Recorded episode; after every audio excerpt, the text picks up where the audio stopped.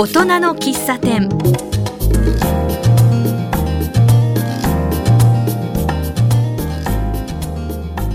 この番組ではこの街を元気にする明るくする活動を行っている方をゲストに迎えお話を伺っています。私はマスターの小原田康久です。今日は新座市の益子英子さんをゲストにお迎えしましたどんなお話をしているか聞いてみましょう。新座といっても東久留米のほんの近く。はい、そうです。はい、ね道境で、ね。はい、益子さんはい、増加する増ね、はい。に子供の子で、はい、で益子さんって言うんですよね、はい。よく益子さんって間違われません？あ、ありまよく間違えられるんですけど、えまあいいかなと思って、ええ。え適当に過ごしてきました。スルーしてる。はい。どっちでもいい。どっちでもいい。あそう、はい。ええ。まあ、益子さんとはねもう随分とね僕も。そうですね。ね5長い、6年うん。けど僕もね益子か益子か分かんないの。しょっちゅう間違ってる。大丈夫です。は大丈夫、はい。うん、でも今日機会にね、い、えー覚えますね、はい、ありがとうございます。ええお仕事がね看護師さんね、はい。白衣の天使ってね。天使です。ね天使をずっとやってるんだよね。太ってきましたけど。昔は看護婦って言ったんだよね。そうですね。男性が増えてきて、ええ。看護師というくくりになったみたいですね。なんかでもちょっとなんとかニュアンスがね。うん、私も「ふ」の方がうん慣れているのでどうしても「し」って言いにくいんですけど、ううんっかり看護婦ですって言っちゃいますね。うんね、はい。看護婦さん看護婦さんってなんなんとなく親しみがあるけど看護師さんってなんとなくちょっと距離が出たようなねそうですね。そんな気がしてうねん。それでね非常に目とかさ印象的でね。なんかこそうう 言われるでしょ？ですか？なんかこうまあ垂れ目って言ったらあれだけどさ。よく言われるのは、4割方。うん、私の友達にそっくりって言われます。友達にそっくり？あのだから皆さんそれぞれこんなような顔の友達がいるらしいですね。私の誰々にそっくりあってよく言われます。へえでもさこうふっくらしたね顔立ちでさ これ褒め言葉よ。可愛いんですよ。うん、ね、本当になんかこうそう本当に。癒し系の顔だよね。顔はね癒し系なんですけど心は結構癒し系じゃないらしくて、家族は一歩も二歩も引きますね。でもまあ看護師としてのさ、ん。ね仕事はいいよねそういうねまあそうですね。相手を緩ませるのは早いですね。一瞬にしてね。できると思います。うん。そう思う。なんかホッとするというかさ、油断するというかさ。ね。油断させますすぐに。ね、はい。もうラジオで顔見せられないのは本当に残念です。残念ですけどね、はい。ご想像にお任せするしかないです、うん。ね。看護師になって何年になるんですか、この間数えてみたら、えもう26年ですえ、ね26年。はい。あそう。その間には結婚もしたしね。そうですね。お子さんが三人。3人ですね、はい。えー、とそのお子さんも大きくて。えー、と上が二十歳になりまして、ええ。その下がだから高校3年生と、うん。あと中学3年生ですね。高3中3はい、うわあこれまたすごいね。はい、すごいです。はねえ。まあその話もちょっと後からね、い、お聞きするとしてね。はい、でその看護師さんに26年前はい、なったはい、んですけどなんかやっぱりこう人の役に立ちたいとかさそう。ナイチンゲールになりたいとかそんなのあった？うんそんな素晴らしいものではなくって、食いっぱぐれのない職業ということで 医療系。あそううん、そんなにあのいい人ではそもそもなかったみたいですね。ただまあそれが結局今のところまで持ちまして、はい現実的な現実的ですね。理由でね。はい。ええでその時はどこに住んでたんですか？その時は埼玉県の志木市でした。志木市？はい。あそうでまたそれから随分引っ越す引っ越したって言いましたね。そうですね。結婚もあるんですけど、まあ就職して一人の一人暮らしになり、でええ結婚してええ何箇所か住み替えましたけど、ええ海外も行ってえアメリカで4年ぐらい生活してあー10年前に戻ってきて、えええ現在は新座市ですね。ああそう、はい。アメリカではあれでしょあのそういう看護の仕事してたわけじゃないでしょ。あアメリカでは資格を取らないとできないので、うん。もう生活するので精一杯でしたね。ほとんど日本人がいない地域だったので、うん。あの子供3人血のみを抱えてええ。なんとか、あそう。え資格っていうと看護師の資格を取ると向こうで取らなくちゃいけない向こうでの自治体でのあ資格があるそうですね。埼玉県なら埼玉県みたいなうん資格を新たに取らなきゃいけなかったので、あそう。英語もわからないし、あ、はあじゃあその仕事はしなかったい、しなかったです。ああそうですそれはそういうブランクがあるわけですよね。そうですね。そう。そうだ。うん。と看護師生活の中で、はい。なんかこう印象的なこととか？うん、そうまあ毎回印象もうずっと印象的なんですけれどもやっぱり最近ですね在宅で人が亡くなるということうんが普通に起きている、うん、その時にどうその看取りをゴールにして家族と本人をどう緩めていくか。どうせ亡くなるんだけどハッピーに亡くなろうね、うん。みたいなところで亡くなった時のあのエンジェルケアを笑って家族とするっていうのをゴールにして仕事をしてましたね。あそう。そこで学んだことがたくさんあります。えーっとですね在宅っていうと要するに家であれだねあの闘病してる方ってことでしょ、でそこへ行って看病するというのが在宅そうですね。ですよね。はい。もともとはでも病院勤めもともとは大学病院から始まって、ええ。まあ外科におりまして、あそうはい外科でやってました。ええ。あそう。でそれそこを辞めて在宅をの看護をそうで始めたの？すね、ええ。これからはやっぱり在宅だろうと、うん。なんで人が例えば両足切ってしまった人が一人暮らしをしているっていうことを知って、えなぜ家で一人暮らしが足がない人ができるんだろうっていう疑問があって、うん。うん。その現状を見てみたいっていうところから、えうん38歳から訪問看護に入ってます。あそう、はい、うん不思議で、ええ。はい。あそうだ。そういうこうあの関心っていうか、はい、あったわけだ。ありました。やっぱり外科でね、うん。看護師さんやってるのとははい。また、全ていうか然全然違うわけだ。全然違いますね。うん医療だけど医療じゃない切り口を持たないとうん在宅ケアは成り立たないですね。あそう、えー今の非常に難しい話だね。医療だけど医療じゃない。そうです。うんだからおまあ言い換えるならば医療プラスその人の持ってるスピリチュアルペインというか魂の痛みを癒すのがやっぱり家なんですね。その人の持っているエネルギーが一番高まるのが多分うん、家なんだと思うんですね。か。うん、だから寿命がもう1ヶ月で死にますねって言われた人も、家に帰ると2年も3年も4年も伸びるわけですあよ。あそそうするとうん1ヶ月で訪問が終わるって言われた依頼も、う。うん。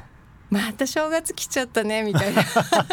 笑い話をしながら、うん。おばあちゃんいつ死ぬの？みたいにみんな家族が声かけてまだまだみたいな。そういうやり取りをしながら看取ってに向か看取りに向かっていくといううん、不思議な、そうですね。薬の効果ってお家にいると薬よりもお家のエネルギーの方が随分本人癒されてしまう、ああそう。病院にいる人は、早く家帰りたいと思うだろうしね。そうですねうんまあ家に帰りたくない方もいらっしゃいますうん。そこのこうさ言葉のさじ加減をどうするかで家がうん楽しい場所になるのか辛い場所になるかは変わってくるから、うんやっぱり金のベロを持つしかないですね金のベロ。金のベロもう話術でやっぱり家を安心の場に作り上げるのはどう喋りかけるか？うん。医療者が、医療者が、医療者が、えーっと患者さんに、そうですね。患者さんと家族に、うん、あの家に帰っても一人じゃないんだよ。あそういうことか。家に帰るともう不安心配がいっぱい出るわけだよそうそう出るわね。けです。家に帰ると医療機器がない。そう。医者がいない。看護師がいない。じゃあ俺どうすんだってなった時に。いやいやそんな手放ししませんよっていっつもそばにはいないけどいつも気にして見てますよっていうところをつなどうやってどういう言葉でつないでいくかで家の生活の質が変わります。ああそうか、うん。あのまあ家家に帰るとあの半年の人が2年3年になるって言ったけど、はい、だけどもそれは安心した上でのことね。そうですね、うん。安心させることがうん。医療者の仕事だと私は、ああそうか、うん。だからねもうもう病院から見捨てられたと思ってさ帰るとそれは不安心配寂しさ、はい、まあそんなに病院にいても家にいても今は実は家にいても同じ医療を受けられるんですねほとんど。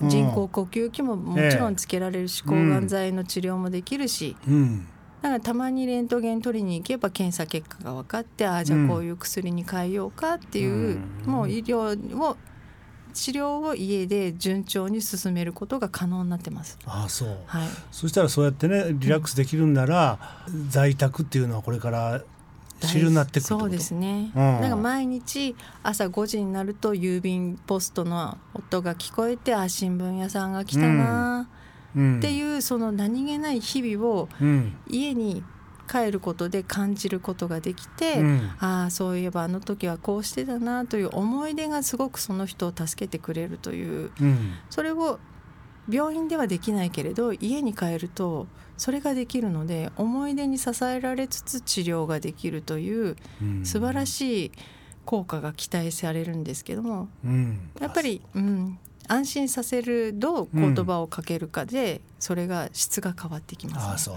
でもねその分だけねあの医療者っていうのは大変じゃないですか、はい、うん。抱え込まないように努力をします。うん。大体在宅ね訪問看護やってる時は、えー週に何回かとか行くわけでしょ？そうですね。その人の病状に合わせて治療状に合わせて週に3回なのか毎日なのか2日に一遍でいいのか、まあ、それを選んでいくんですけれども。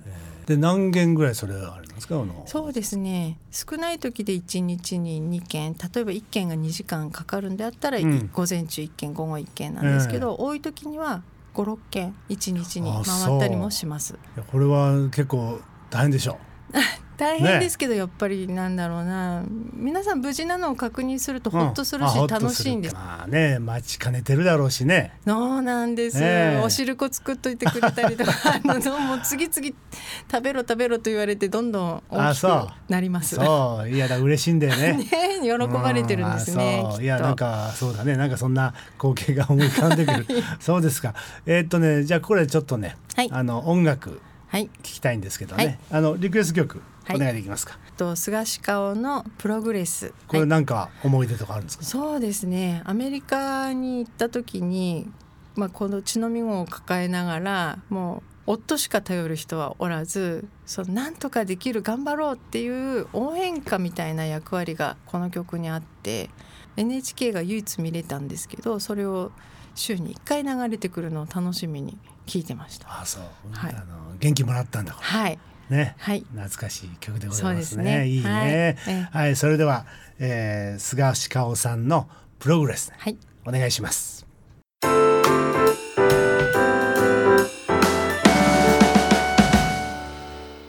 今日は新座市の看護師の益子英子さんはい、をゲストに迎えております。よろしくお願いします。よろしくお願いします。ええ。で先ほど訪問看護のね、はい。お話しされましたけど患者さんがね、えーお汁粉を作ってもらってくれてると、はい。ね本当になんかいい話ですけどね。だけどもまあねそういう人ばっかりじゃないだろうし、うん。いろんなご苦労あったと思うんですけどもね、後半はちょっとそういう話もはい、お聞きしたいと思うんですはい、けどね、お願いします。例えばね今はすごくお年寄り多くなってるしね、まあ2025年問題、はい。あの段階の世代の人たちがね後期高齢者になってっていう話もあるし、まあ正直どうなるんだろうっていうあれもあるけれどね、はい。年を取っての一つのねこう不安材料としてはこう認知症とかあるじゃないですか。はい、でもちろん当然認知症の、えー患者さんのお宅もはい行ったりするわけでしょ？はい、そうですね。いろいろ行ったら行ったでいろんなことが起きてますけれども、ええまあそこを踏まえての訪問看護ですね。うん、本当に誰がどうなるかわからないからね。そうですね。うんいついつね、うんそういう状況になるかわかんないんでね、うんこう家でいたいとなればさうんそういう時って訪問看護ではい、見てもらうしかないでしょ？もちろんです。うまいことやりますうよ。まいことやるぞ。もうその人がやっぱりその人らしくうん、過ごせるような設定をどうやったら取れるかっていうことをうん、考えます。ああそう。だからあのその方の生育歴、うん、どういうことが好きなのかどういうことが苦手なのかうん、から、うん、あのお父さんやお母さんに対する思いどういうふうに育ってここまで来られたのかなっていうところも医療の一つとしてうん、情報として取らせていただいて、ええ、支援させていただくええ、ですね。それはあの家族の方に聞いてってことですよね。家族の方に聞いたり、ご本人と話をしながらとか、うん。ご本人からまあ、お話ができない方であっても情報たくさんあるので、ええ。飾ってある写真やああそうカレンダーがどこからもらわれたカレンダーなのかとかどういうお菓子がそこら辺に置いてあるのかとか、うん。お手紙の住所からどの辺にお友達がいらっしゃるのかとかそういうことからも情報を取ります。ああそうですか、はい、あのまあ今はね本当に一人暮らしっていうのは多いじゃないですか。そうですね、うん。ほとんど一人だと思います。ほとんど、ほとんどあの うん、皆さんこう見えてるよ世の中でうん。一人暮らしの人がいるって分かりにくいじゃないですか。確かに分かりにくい。うん。でも、うん。もうそこら中です。ああそう。もう隣も隣も隣も隣もみたいな。な次々です。あのどちらかというと複数で生活されてる方もだいぶ減ってるんではないでしょうかね。うん、一人でいらっしゃる方多いです。そうそういうとこもよく行きます。行かれるわけでしょ、はいそこで一人暮らしでねはい。まあ病気だとうん、いう状況だとうね、ん、自分では何もできないそうじゃないですかね。はい。とその辺は全部看護師さんがやってくださいと。そうですね。一緒にご本人とどうしたいのか相談しながら、うん大事なところを優先度つけて、うん。私たちはじゃあここをやるからあとこの部分はご自分でできますか、うん。など相談して、週に何回にしましょうか？とか細かいところまで相談します。でおご飯を食べる時も一人じゃ寂しいって言ったらじゃあその時間にヘルパーさんに入ってもらえるようにちょっと相談してみますねとか、うん。ヘルパーさんと食べるわけではないけれども、うん。その間にヘルパーさんが洗濯物を畳んでくれてるとか、うん。人の気配を家に置きたい人はそういう風設定するし、うん。一切声をかけないでくれ俺にはっていう方もいらっしゃるのでそういう時にはもう。淡々とうんもう言葉なきコミュニケーションだけで、うん。もうやりこなす時もありますけれどもその人の必ニーズに合わせてええ。設定していきますね。それがかんあの看護計画っていうものなんですがえその人らしくやっぱりそこで最後を迎えたいんであればじゃあどういうふうなことをしたいのか、えうん。具体的に直球でお話をするしてプランを立てていきます。ああそう、まあ、看護師さんがいるでしょ、はい。訪問でヘルパーさんって今出ましたよね、はいはい。でケアマネージャーさんとかはいるじゃないですか、はい。でお医者さんもいるし、それぞれどこ役割というのはどういうふうに考えればいいんですか、えーみんなそれは病院であれば全員そこにいるんですけれども、ええ。在宅となったらみんな点でバラバラでいるんですが、えその日その日行った人が、うん。これは相談しなきゃいけないこういう情報は伝えとかなきゃいけないっていう各部署にええ。情報を流します。ファックスなり電話なり。そあれが地域連携ですね。ええ。えっとでそのチームを組んでるってことですか？チーム組んでます。はいはい。ええ。でチーム患者さんを中心に置いてその人にまつわる例えば痛みが強くなってますよって言ったら、うん。お医者さんに連絡をして痛みが強くなってます、うんじゃあちょっと薬をこういうふうにするからよろしくっていう連絡をもらい、うん。じゃあヘルパーさんに痛みが強くなってるので食べ物はこのぐらいしか食べないと思うので量を減らしてもらってくださいとかうん。そういう調整を結構訪問看護師がやる場合が多いですね。でケアマネさんに今こういう状況になってます。今ベッドを違うタイプに変えてもらった方が動きやすいかもしれませんっていうと、うんやっぱりトイレはね自分で行きたい方がほとんどじゃないですか、うん。立ち上がりやすいベッドじゃなければケアマネさんと相談してベッドを交換してもらったりうん。ここに棚を置いたら立ちやすいよって言ったら棚を置いてもらう手配をしてみたり、うん。で本当に細かいところまで、ええ。段差があれば段差を潰す作業をしてもらったりうん。安全に安楽に自立して最後まで楽しく全うしてもらうための設定をするっていう仕事ですね。ああそう、ええ。いやいや本当そそこまでこう手厚くやります。やってくださるんだ。そうですね。やっぱりうん。安心して夜その人が一人になる夜、うん。不安にならないためそうね。そう,、夜によく眠れるためには昼間手厚くすれば絶対夜寝れるんですよ、うとうとでも、ううん。んだからそこが大事なところですね、うん。夜どうやって一人で過ごしてるかをイマジネーションをいっぱい膨らまして昼間考えるわけですよ一緒に。そこまで頭及ばないよね普通にこうね。うんただ家族と暮らしてると。ねうん。それが訪問看護師なので。例えばね本当に自分では思っってもないようなあそういうこともあるわけでしょ、突然の出来事はたくさんありましたね、ういっん、ぱいあります。もう語りきれない。語りきれない 語りきれない。そのうち行ったらえ？っとか思うようなこともああったりするわけでしょ？いっぱいあります。うん。例えば壁にお通じがついているとか。わかんないんですよね。物を物を大事にする人たちで。あればやっぱりそのお通じすらも大事なものに見えるしそうするとちょっと手でいじってしまって、うん。その伝え歩いた時に壁についちゃうとかやっぱりあるんですよね。うん。あとは伺ったら亡くなってたとか、あそう、はい。まあ、そういう時うん。勝手に入ると容疑者になってしまうので。ああそうか。そこはもうなねなんとなく問題だから。あ、うん。そろそろもしかしたらって新聞の様子なるほど。とかうん。昨日とカーテンの位置どうなのとか気配をすごく感じていや鍵は開いてるだろうけどどうしよう。もう神妙に入ります。2回ぐらい亡くなってたことうん、うん立ち会ったことあるんですけどすごくやっぱり家で亡くなると幸せそうだったのでどっちのケースも。あそそれ一人暮らし？はい。あそう。え病院とはまた違うんですか？そうですね、うん。ちゃんとあの仏壇の前でうん。亡くなってたりとか、うん。好きな場所その人が好きな場所でうん。亡くなってることが2回ともそうだったんですね、うん。その人ある人はお酒がすごい大好きででうん。も飲んじゃいけなかったんです、でも飲んだんでしょうね楽しく。あ。もう最後のあれだね。そうそうそう。でそれをそばに置いて。亡くなったの？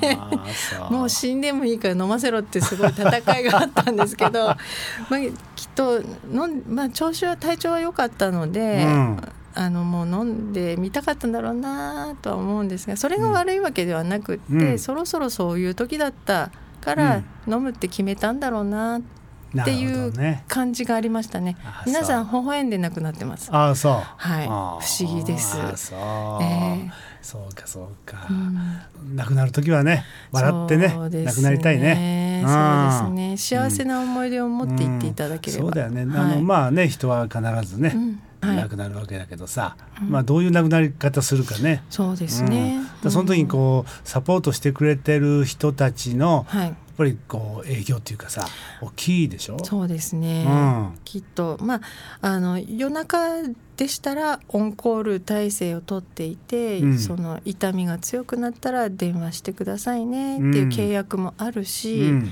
あの夜中だからといって一人っきりになるって決まってないしご家族も家族だから看護師に頼っちゃいけないんではなくって家族だからこそご本人のことについて頼ってくださいねっていうことで連絡をいただいたり、うん。あとはもう家族に対してはグリーフケアといって亡くなられた方の思い出で痛みを感じる方がやっぱり多いので、思い出話を一緒にしてうん。時を思い出してみたりとか、うん。いいものに変えていく。はい。だけど今お話伺ってるとねそういうやっぱ訪問看護する看護師さんはやっぱりそういうこう素養というかさうんうん。必要ですよねあのこう人の人のこう人に寄り添うっていうのをまあどこの看護師さんもそれはそうだろうけど、うんうん。またちょっと病院の看護師さんとう。ん違うかもしれないなと思って。そうそうかもしれないですね、うん。ちょっと違った目でそのみん人を見と見つめないとうん。認識する目を自分の目を変えないとうん。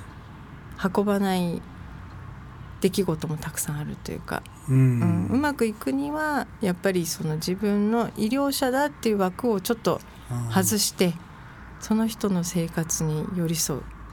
そうだね。医療者という枠だけではできないことですよね今。どっちかというと人間性7割医療者3割ぐらいの 感覚でいかないと、そうですよね。そうですね。なるほどうねん。そうその後ほら保育園でもやったでしょ、あそうですね。でも保育園でも看護師さんがいるわけ、必要です。やっぱ子育てをする上でとても悩んでる方が多く、うん。うん。こうすべきああすべきってうん子供に対して習い物をさせなきゃいけないんじゃないかとか、うん。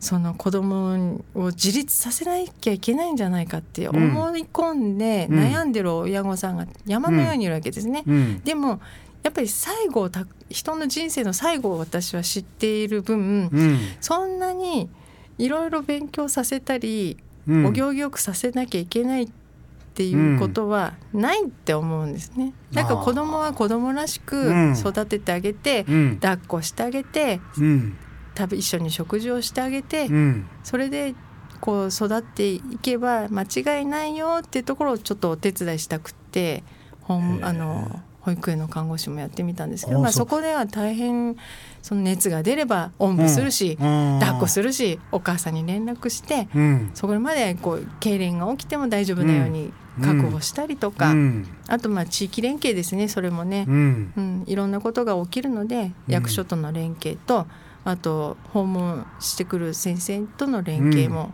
うんうん、保健所との絡みも出てきます。